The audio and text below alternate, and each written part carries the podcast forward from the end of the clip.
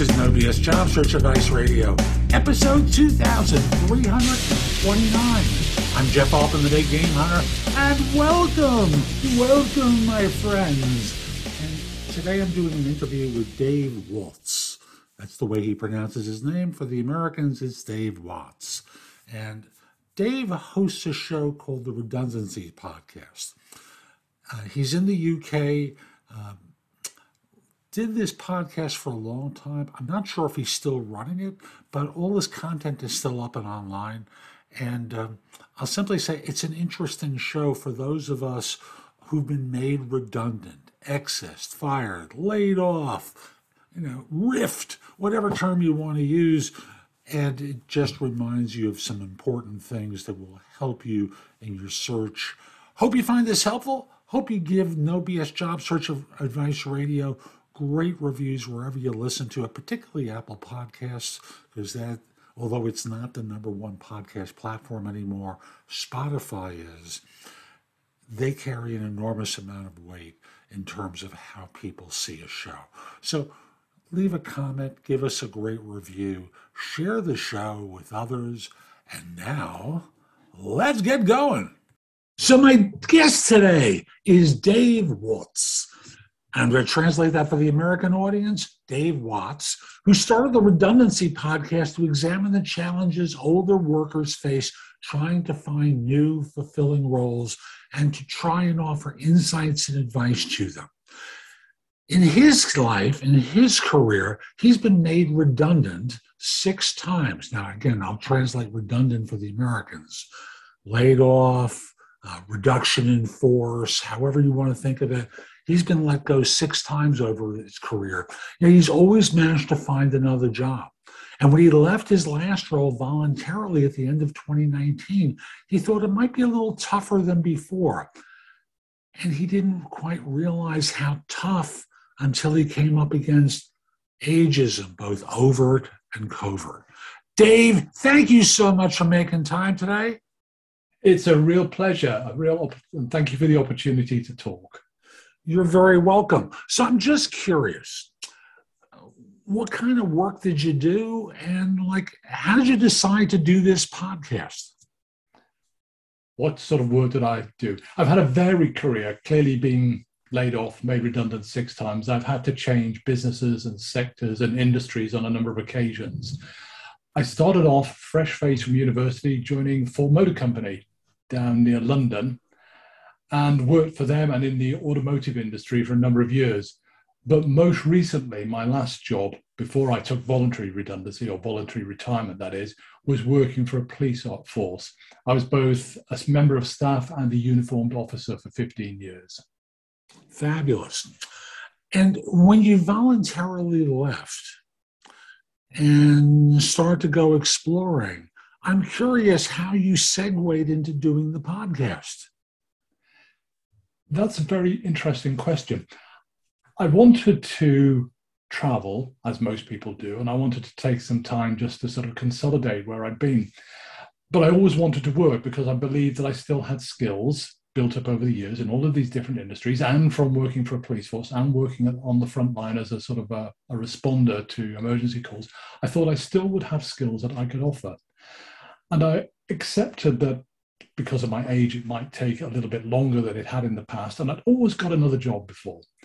Sometimes I had to take a step back. Sometimes it was on the same level. Occasionally, it was a much improved position, but I always got back into work. But where a few years ago I might reasonably expected at least to have got an interview for a job, I was getting nothing, silence. And I've got, I thought, a resume that sort of reflected all of these skills. I'm well educated, I've got two degrees. I thought that I could represent a company or an organization and was getting nothing. So, was it me? Was that something I doing fundamentally wrong at, at sort of 65? Or was it something uniquely British? So, I started the podcast to look at the challenges that older workers face. And I was coming up against ageism. At one point, somebody said to me, straight out, you're too old. Now, fortunately, there was nothing to record. Now, that's clearly illegal. But then I started coming against the sort of the proxies for old age. Well, you'll be bored.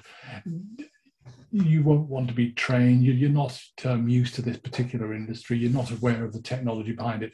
They're just proxies for you're too old. And that's really the genesis behind the podcast.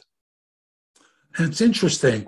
Um, I know you just brought the podcast to the sunset. You've retired the podcast. And you recorded 64 shows, 63 shows? 67 in the end. 67. I'm sure there's a lot you've taken away that both benefited you and your audience pertaining to looking for work as an older professional. And I'm sure, folks, for those of you who are not as old as Dave or I, there's going to be lessons in there too, not just simply for 20, 30, 40 years from now, but for today that will benefit you as well. So let's talk about some of those lessons. And I'm going to toss the baton to you uh, for what lesson number one might be. There are, I think you can break it down into sort of three distinct areas. It's the job search itself, it's you as an individual and what you may or may not be doing, and it's what organizations may or not be doing, the sort of the myths and stereotypes that they hold. So let's start with the job search itself. Oh, I'm going to interrupt you. I think the myths are really the launch point. Well, let's start with the myths then, because, because it's coming up against what the biases are. And thus yeah. we can start looking at counteracting some of those and how to go about doing it.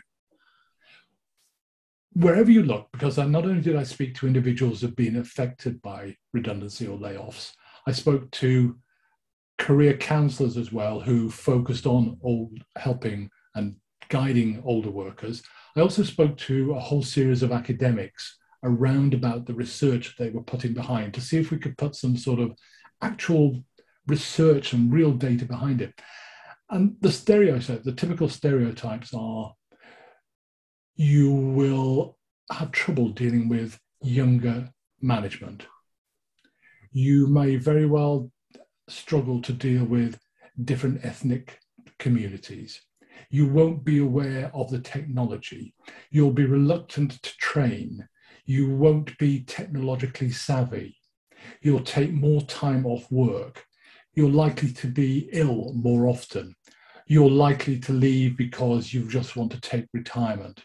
Now, all of these myths and stereotypes are out there. And yet, the academic research done by some highly qualified professors in both the States, because I've spoken to American professors, European professors, and British professors, say there's nothing to support those stereotypes. They're in the minds of the individuals and the organizations. So, right from the get go, before you do anything else, you're coming up against this real barrier to taking on older workers. Fascinating. And folks, I've said this to you before this face tells you I'm not 24. So I speak from the same perspective as Dave, that I've seen this, and many of the people I coach see this as well. I also want to say that I think a lot of times many of you um, blame ageism prematurely without looking in your mirror for what you're not doing or doing that, shall we say, fosters these impressions. And, and these are the impressions that firms have. Oh, they've been constructed by many of us when we were 24 and we were looking at older professionals. Karma is terrible, isn't it, folks?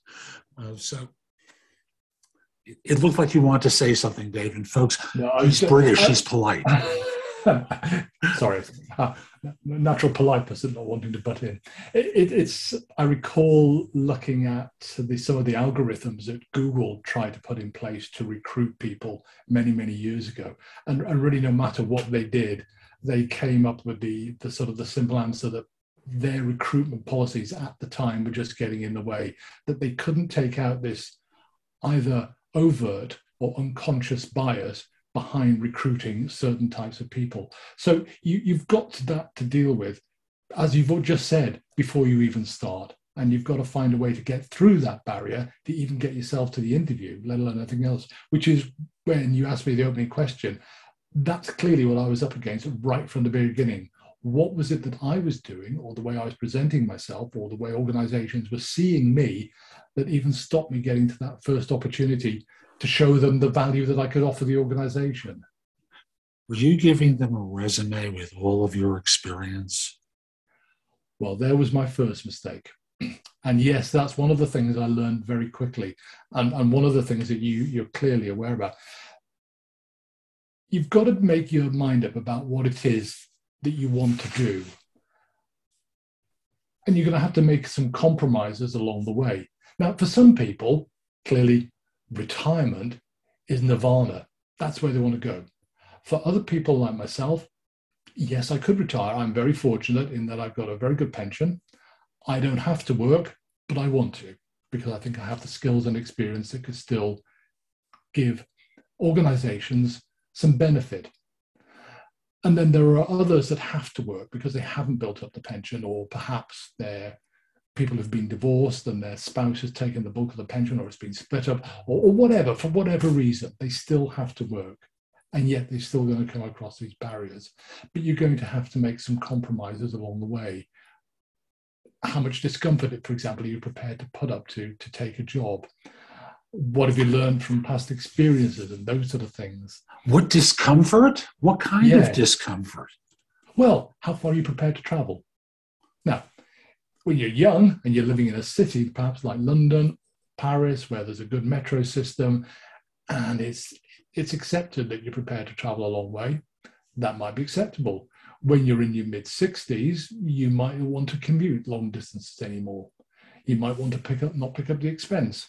I spoke to one professor, for example, who were talking about the problems that older workers in a particular geographical area of the UK face, in that all the valleys, all of the traditional industries have closed, the steel and the coal making, but the valleys that they live in are linear. So to travel, you can't do a sort of starburst approach. You either go up the valley or you go down the valley. And that in itself constricts the way that you can work. So if you want to work in those areas, how far are you prepared to work? How far are you prepared to travel? It might be two hours to the nearest city, are you prepared to do that? Are you prepared to put up the cost? And so on and so on. Thank you for clarifying that for me. I appreciate it. And you were talking about some other uh, considerations that people have to decide proactively.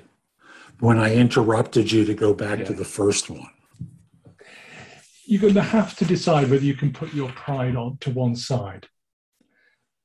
Let me give you an example. A very good friend of mine and who appeared on the part of the podcast last year was made redundant from a very senior marketing position early on during the pandemic. Now, not a great time to be looking for a job anywhere in the world. And what he found was that those particular jobs had basically disappeared.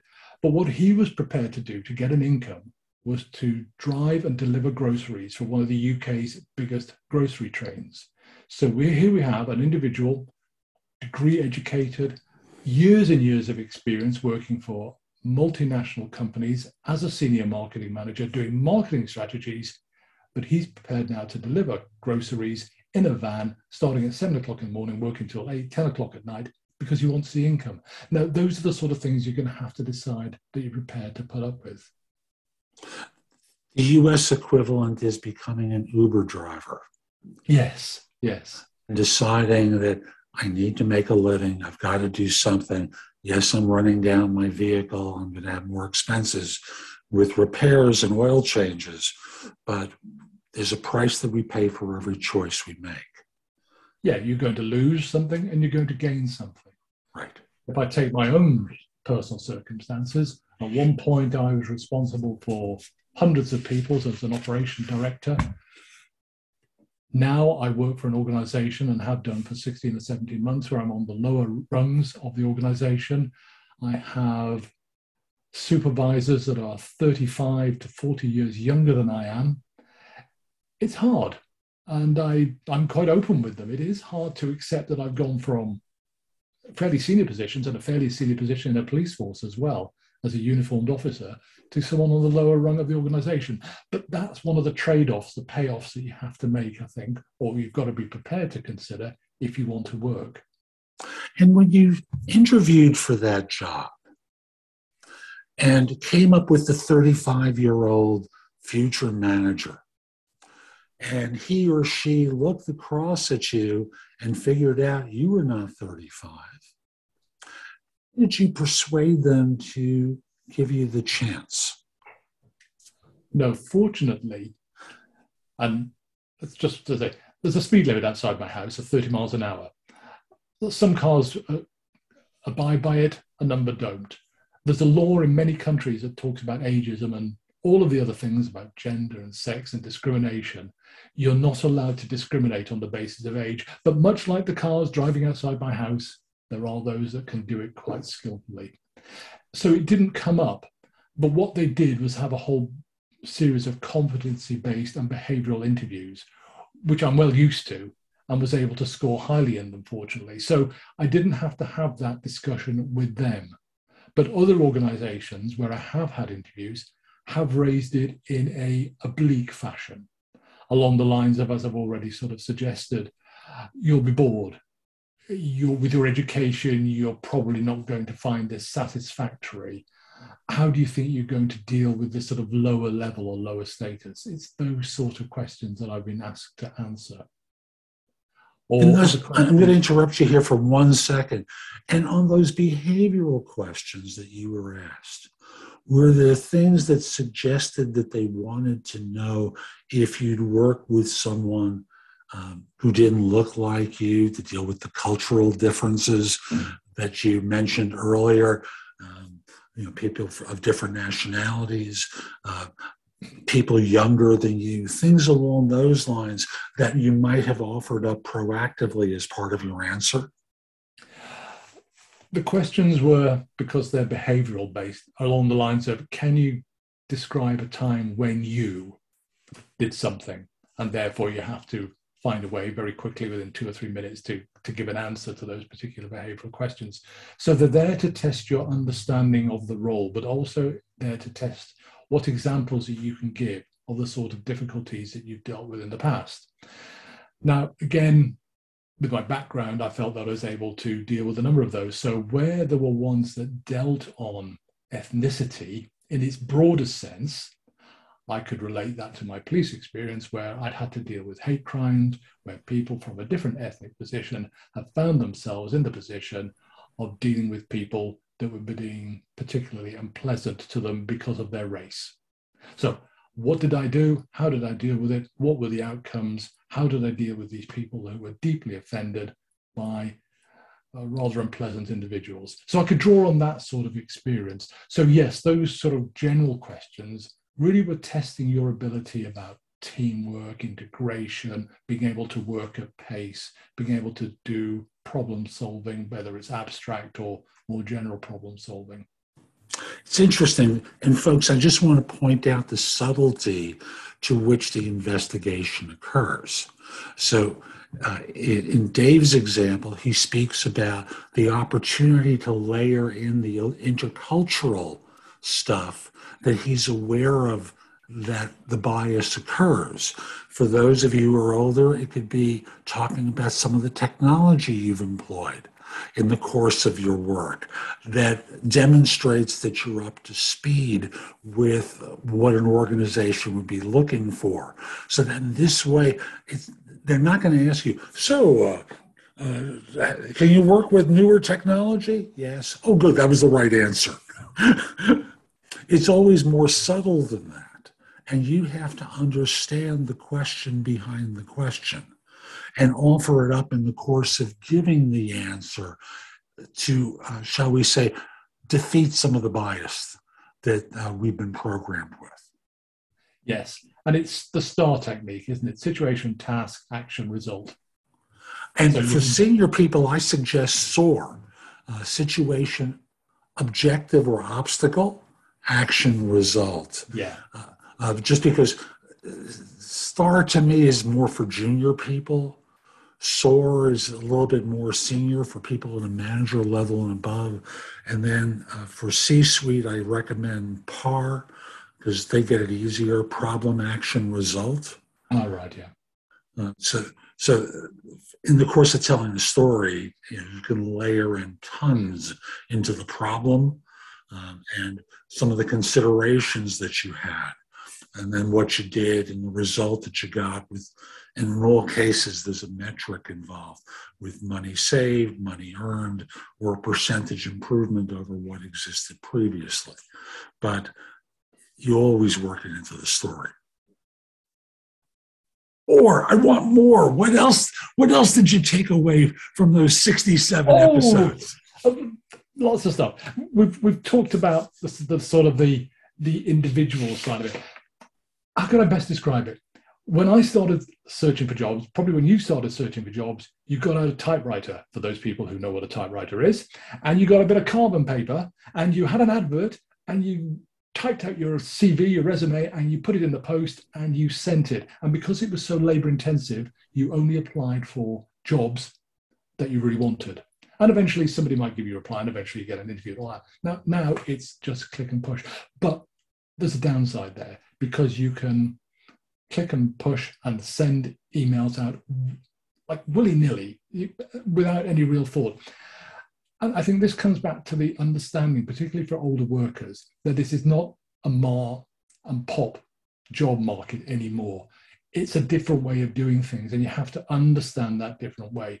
So, there are a number of things that you have to understand. It's about rewriting and really understanding your resume and working out what it is that the organization wants. And it's the old marketing adage, isn't it?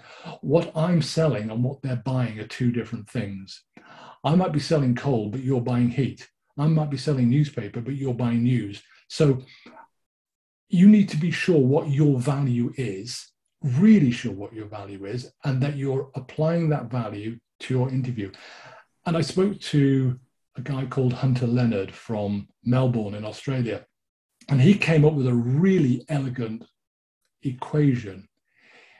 And it comes down to this if A is greater than 50, then E equals zero. In other words, if your age is greater than 50, your experience counts for nothing. Now, I think we really have to understand that you might have bundles of experience, but you asked me early on, did you put everything in all your working life? Nobody's interested in what you did 10 years ago. Right. It's irrelevant. It's what you've done in the last 10 years.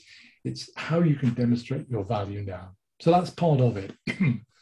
It's another one of my guests uh, said uh, it's about your relevance, not yes, your experience. And even within experience, it's the relevant experience that matters to them, not what you did when dinosaurs roamed the earth.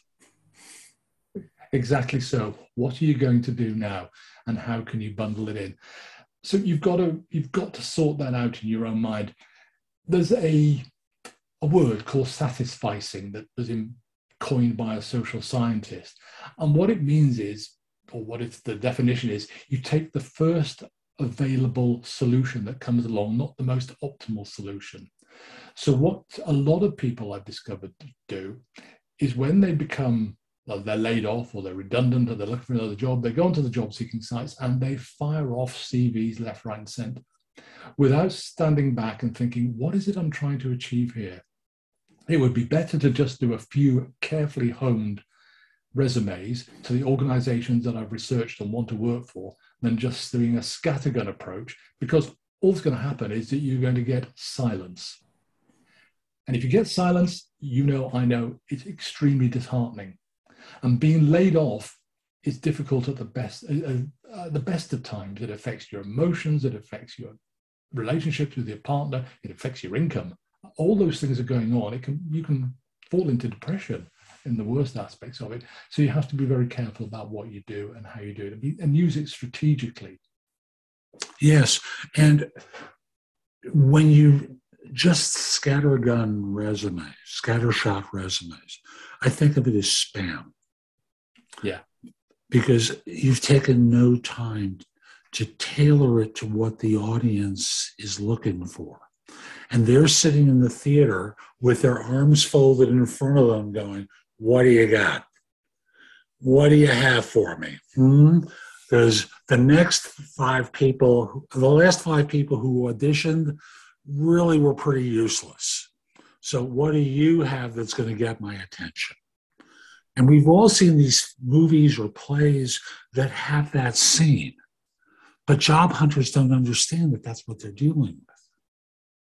No, and I think again for the older worker, and, and, for some people, of course, they might have only worked for one or possibly two organizations. They may not have had to apply for a job. It's always been a, a tap on the shoulder or have a sort of a, a cheery little interview or chat in an office, and you've got the job and moved on.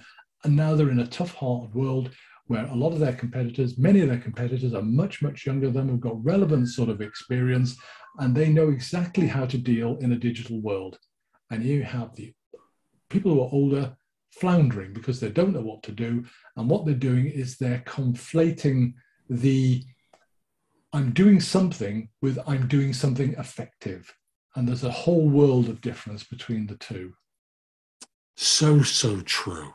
Uh, because, folks, you know, action doesn't, you know, it may yield results, but most of the time, as you know, it's not getting you the results that you want. Uh, so, how can you target in? How can you focus in to get the optimal result without making yourself crazy? Because that's ultimately what starts to happen after a while. People yeah. make themselves crazy. Nobody's replying. Nobody's getting back to me. I must be useless. But what they don't know is at the other end that they're getting thousands of applications for jobs. So you might have just two or three seconds, 30 seconds at the most scanned. Never 30 never 30. I worked in search for, I'm not, I'm not going to date myself, more than 40 years and filled a lot of positions. And I had it down to four and a half to five seconds per resume. Wow. And if I, I thought it was a possibility, I used the find feature in Microsoft Word to look for the particular keywords that I needed. If it weren't there, eh, out the door. Now the trap door opens up, you fall backward in the chair. Next resume. Yeah. What haven't we covered yet, Dave? Because you know, I want to make sure. We've got the individual element of it. That, that's the sort of the process, and there, are lots of things going in the process, and lots of things I think that older workers have to stand back and say, "I need to learn and understand about it. It is different from when I started at 17 or 18." you touched on this earlier, and it's what you do as an individual, and it's called self disablement. Now, it also happens in organization. And what do I mean by that? We've all heard the phrases from older people, Uh, and don't ask me what I mean by older people, it's just people who are older. I'm a dinosaur. I can't learn that. I'm too old for that sort of training. No, that's not for me. That's for younger people. What are they saying? What they're doing is setting up in their own mind that they're putting them out of the game, putting themselves out of the game for all of the things they could possibly do. There is nothing structurally different between an older person and a younger person about, le- about learning Microsoft Office, which is a fairly fundamental, fundamental part of most job applications if you're working in some form of administration. Now, I would open the, the bonnet, what do you call it, the hood of a car, and I would look at an engine and I'd go, I haven't got a clue what's going on there. I'm going to take it to a mechanic. And I think that's fair enough to recognize your skill level, but I'm not going to say I could never learn it because I could. And people put themselves out of opportunities, and they do it even within work. If there's opportunities for retraining to move on and further up in an organization, I can't do that. It's not for me. No, no, no, I couldn't possibly learn that. How do you know you couldn't possibly learn that? You've just told yourself you couldn't possibly learn it. You've, you've got to get out of that mindset and when folks, do, I'm sorry, please continue. I was going to say organizations do that as well by going, ah, they're too old. We're not going to put them for training. They're coming up for retirement in three years' time. We're not going to give them investment. Look, I don't know how it works in the States, but in the UK, you cannot force someone to retire. I can work as long as I like. They can't force me to retire at the state pension age of 66. Many other countries have a similar sort of way. So if you're, if an organization is saying, we're thinking they're retiring, they're making assumptions which are just not true. We just elect them as president of the United States. our, our last uh, two presidents were in their mid to late 70s, and our current president, I believe, just turned 80. Uh, so uh, I'm not going to comment about politics here, um, just other than to quip we seem to elect them as president of the United States. Yeah. And it's interesting what you just spoke about in the ways that, and this is true of younger workers as well, we shoot ourselves in the foot and send the message that uh, we're unwilling, unable, and lack desire.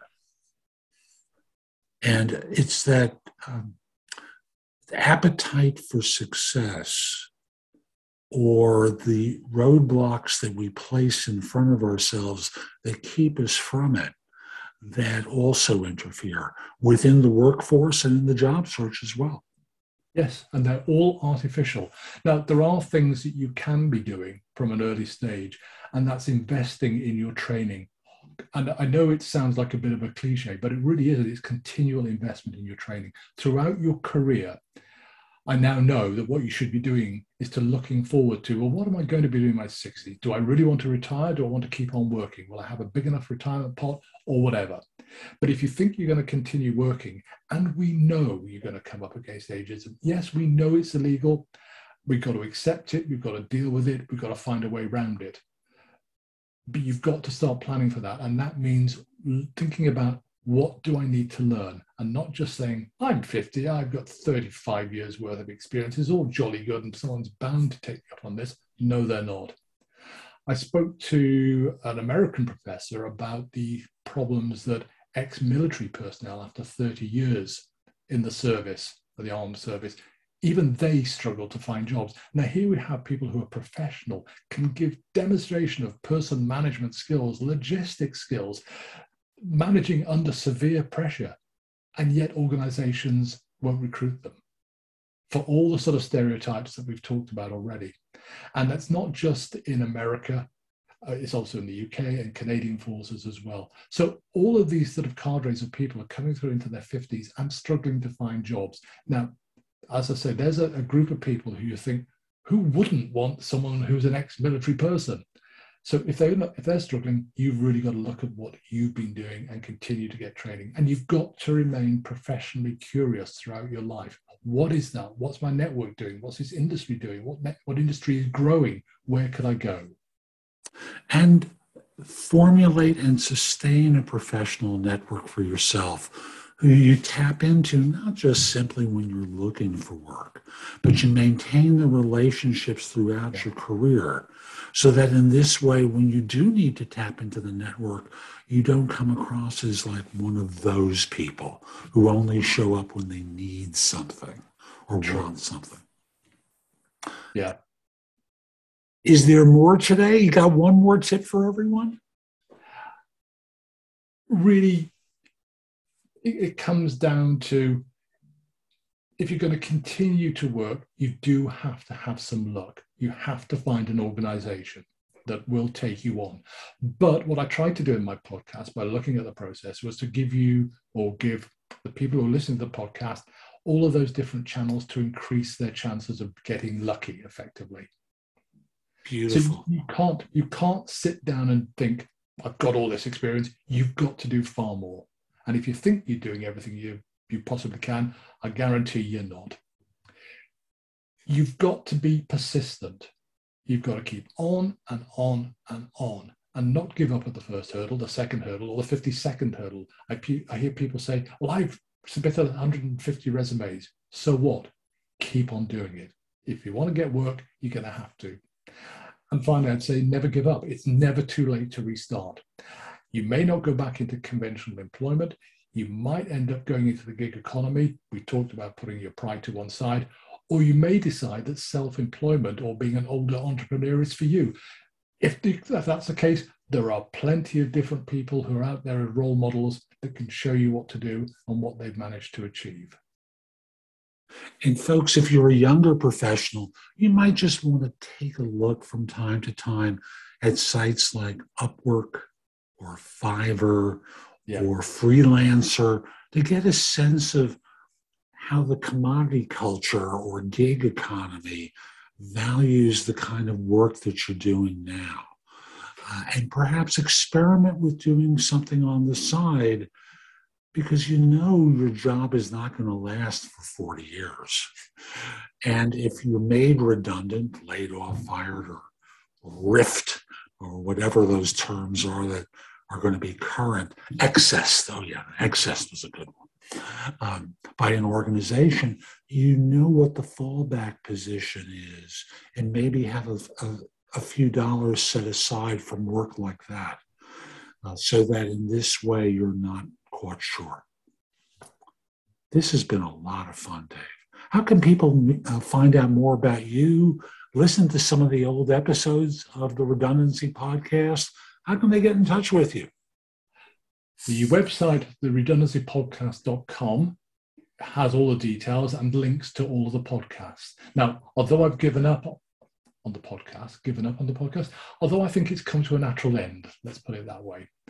I've said what I wanted to say. It'll be there till July anyway this year. And July 2022, by the way, just to yes, be clear. July 2022. And the podcast will be available for streaming and download on all of the podcast platforms until the end of 2022 at the least. So they can do that. And if they want to make contact, they can find my contact details through the website. There's a contact me section there, and I'd be happy to talk to anybody about that. The redundancy redundancypodcast.com. Great. Just making sure. I didn't know it was a dot .com, .uk, uh, or something along those lines. So the redundancy redundancypodcast.com. Dave, this has been fabulous. And now, folks, I'll be back soon with more. I'm Jeff Altman, the Big Game Hunter. I hope you enjoyed today's show. If you're watching it on YouTube or listening to it wherever you do, click the like button, share it, do something that lets people know it was worthwhile. Because you know how these algorithms work. You gotta you gotta show some love for them to love you back. Also, visit my website, thebiggamehunter.us, where I have a ton in the blog that will help you you can also find out about my courses and books about job search and hiring and schedule time for a discovery call with me, completely free, or time for coaching. That's why I can help you even more. And lastly, connect with me on LinkedIn at linkedin.com forward slash IN forward slash the big game hunter. I hope you have a terrific day. And most importantly, be great. Take care.